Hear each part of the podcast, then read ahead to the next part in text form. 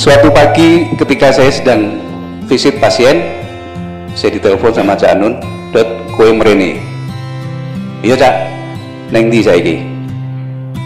Saya di Gedung Hartono. Gedung Hartono itu sini BDNI itu yang eh, apa namanya Cinta Sudirman itu di lantai tiga itu kan ada counter handphone. Kemudian aku ngeramuki pasien sih, habis itu saya ke situ neng tidak neng lantai telu. Saya muter lantai tiga itu. Nggak ketemu sekali. Yang kedua nggak ketemu. Saya telepon cak neng di neng lantai telu. Bagus muter peng pindah saya muter sekali lagi baru kemudian saya melihat mbak Via ibu Novia Kolopaking dan mendapatkan Cak Nun dalam kondisi yang sangat kurus. Kemudian tangannya gemetar. Nah waktu itu loh gak gue kenapa loro ya ini aku tambah nono jangan bilang gitu. Kok wah nggak bener ini saya bilang gitu. Ketika itu saya lihat kemudian saya ambil cari kertas jangan tangannya gini. Kemudian saya cek memang sangat tremor dia sangat gemetar.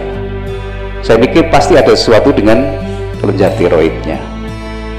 Kemudian ada yang lebih ahli saya persilakan Janun untuk ke Prof. Asdi. Praktek di situ kemudian diperiksa macam-macam. Diperiksa labnya.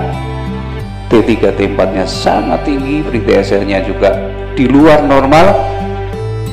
Sampai Prof. Asdi bilang ini pasti salah labnya aja diulang lagi. Diulang lagi dengan hasil yang sama. Nah kemudian saya punya ide udah laki-laki itu kita radio nuklir aja lah. Kita periksa di kita scan tiroidnya. Saya kontak sama Bambang. Singkat cerita sudah dilakukan itu kemudian Bambang mendekati hasilnya Janun pulang. Waduh. Ini sangat toksik ini. Nah terus? Iki umure kira-kira gari telung sasi meneh. Waduh terus Bambang bilang tapi aku gak ngomong gitu oh ya sudah ini urusanku. Aku saya ngomong.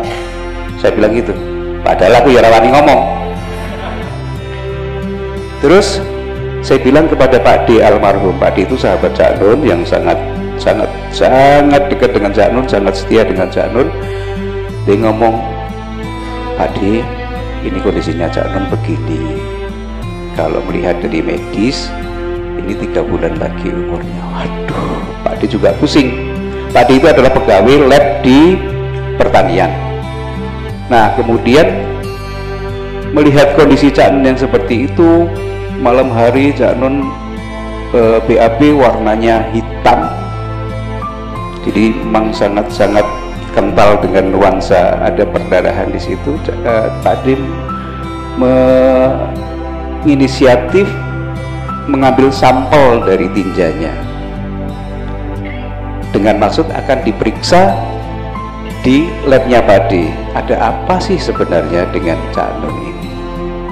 Sudah toksik jelas di apa namanya kelenjar kodonya kemudian Pak D ingin menganalisis. Diambillah tinja kemudian dimasukkan dalam uh, kantong film Fuji zaman dulu. Dah besok pagi tak bawa ke lab.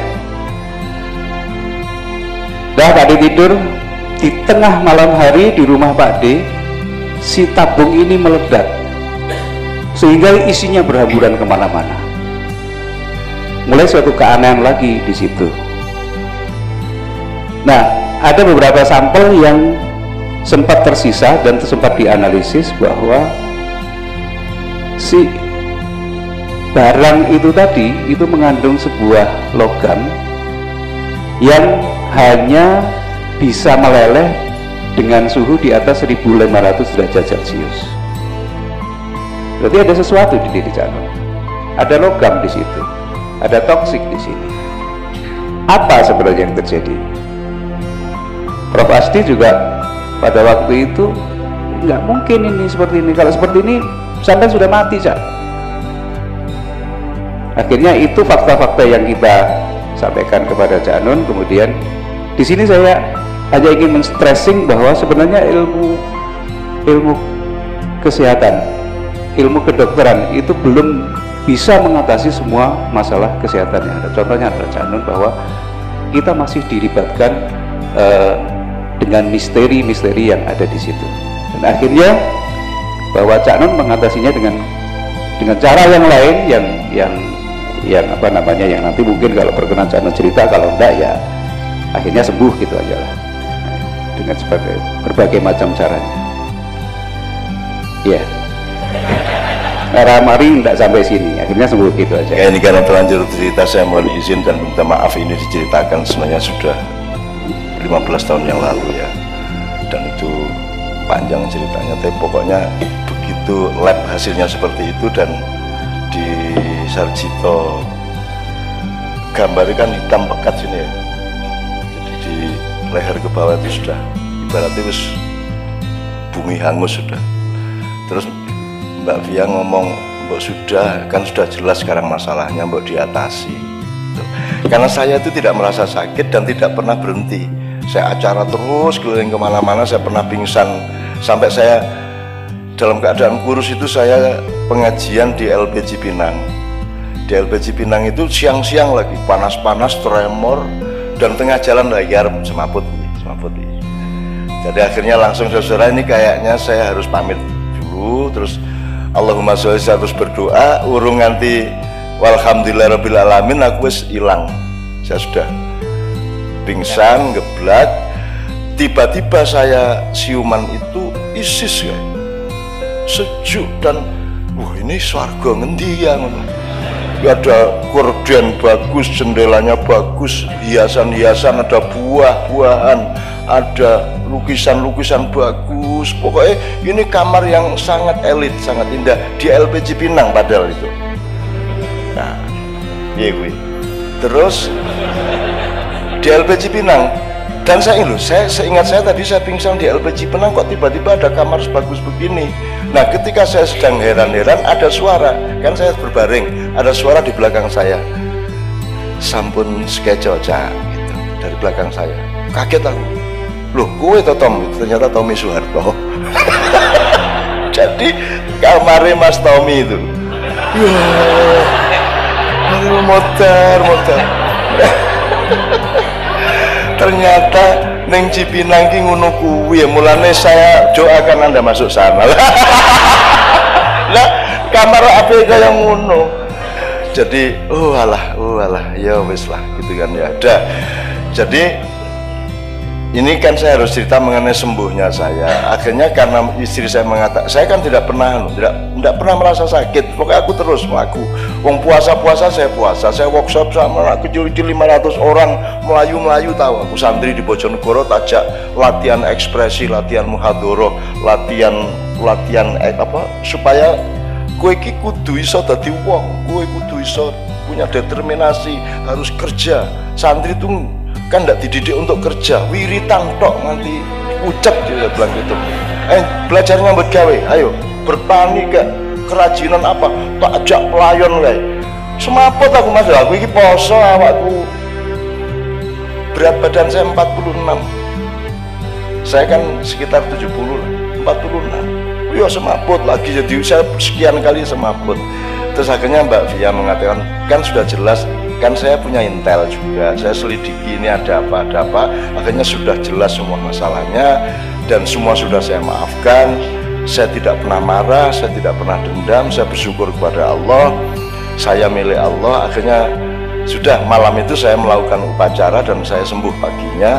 Dan kemudian saya langsung gemuk ya. Jadi aku lemu kayak begitu lemu lu kak aku lemu ini konco-konco lu udah cak gue jane atine kok isi urip? Ngono kita jan-jane ning ora wani ngomong ya ya.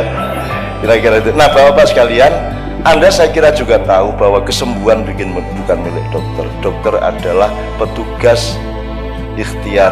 Orang yang dengan ilmu mengupayakan pengobatan. Tapi sembuh milik Allah. Sebagaimana sakit juga milik Allah. Asal posisi kita di situ maka ketidakmungkinan secara ilmu medis itu tidak sama dengan tidak sembuh. Kan bisa ada kesembuhan yang kita bisanya ajaib ngomongnya. Ya saya mengalami itu. Wong saya itu cuman melakukan sesuatu yang radikal malam itu. But but but but but but but but but udah sembuh saya. Udah wis wani aku wis wis wis wani ngomong. Dan itu mendadak. Hanya cukup satu dua jam malam itu paginya saya sudah beres. Itu nah, sampai hari ini saya belum pernah bercerita apa yang sampai melakukan dalam satu dua jam itu. Nah, kapan-kapan harap mengguru.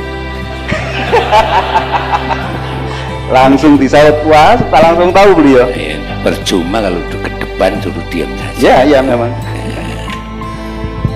Kapan sampai mau lilo mau rela menceritakan pada kan banyak dokter-dokter sing sok rumongso iso nambani jan nah, sampai rela untuk menceritakan yang dua jam itu kapan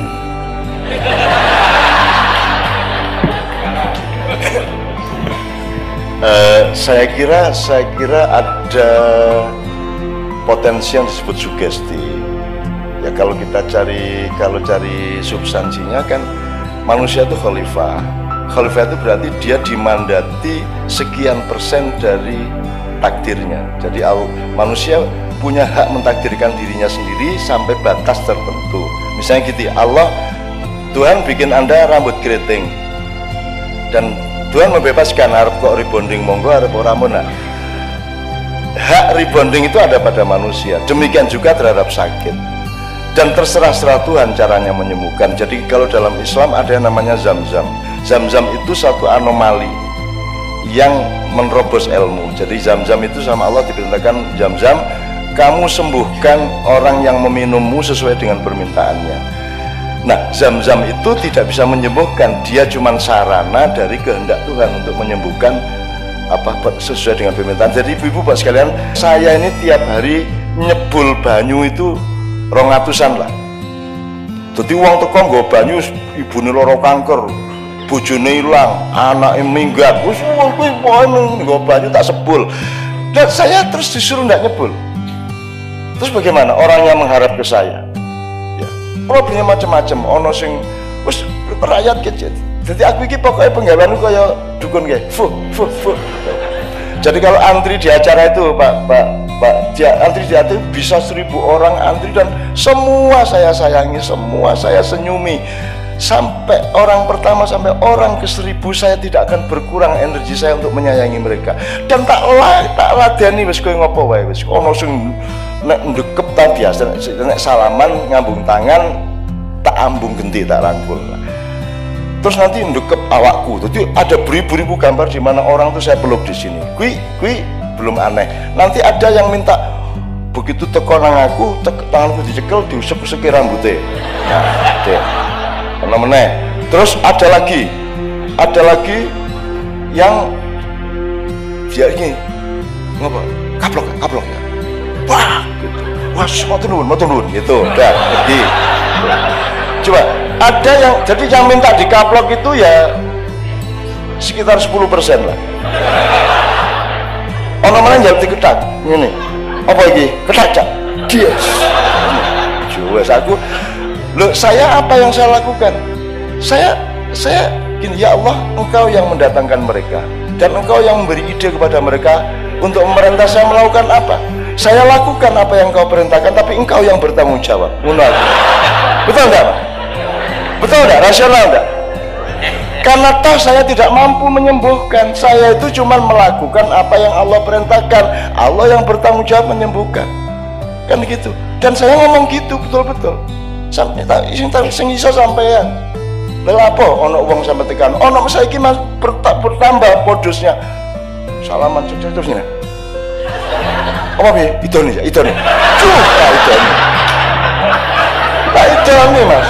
As aku gak ngel-ngel ngono ae kok repot. Tak itu nih ngono iki sing paling medeni iki sing meteng. Datang cak.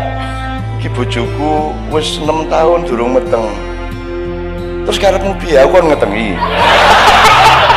Ya iya gitu aku kan ya Allah rakyat ini semua peristiwa kemesraan. Saya mohon para dokter mesra sama pasiennya karena itu sumber utama penyembuhan bukan mesra secara pribadi mesra secara ketuhanan dan sosial. Jadi kita iklimnya itu iklim kemesraan itu akan cepat membuat Tuhan menyembuhkan pasien kita.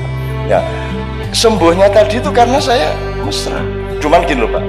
Silakan menentukan sendiri misalnya kalau orang wiritan Kiai mengatakan baca Al-Waqi'ah ping atus. Saya dulu bertengkar sama Gusmi Waliullah itu almarhum. Karena saya sering menangani pasien bersama. Gus, Gusmi selalu sarannya itu abot. Moco yasin ping atus. Modar yasin pisan urung kelakon ping 383 ora iso Gus ngono ora iso jadi saya sering nangani bersama tapi bantah-bantahan Gus ora ojo.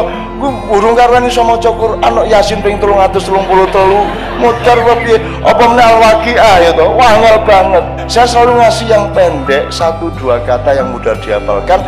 Berapa kali? Itu tergantung intensitas hatimu. Allah yang menentukan. Oh anak ini sungguh-sungguh belum baca sudah dikabulkan bisa juga. Nggih karena yang penting cintamu kepada kehidupan, cintamu kepada Allah dan kepercayaanmu kepada kehendak Allah dan kasih sayang Allah. Allah Maha dermawan, Maha penuh kasih sayang. Tidak tergantung jumlah. Tuh. Nah, itu contohnya Pak. Dalam satu dua jam itu saya mengeksplorasi kemesraan dengan Allah. Saya eksplorasi benar-benar. Jadi misalnya gini, sampean mau beliin istri mobil mesake bojoku iki isih motoran. Mongko ya wis meh ya wis dosen wis suwe misal gitu ya. Ora tak tukokke gitu kan punya niat baik. Terus ternyata lewat waktu sekian lama nggak punya duit untuk membelikan. Ya kita sholat malam ya Allah. Aku ini terlanjur janji sama istriku. Tegahkah engkau mempermalukanku di depan istriku?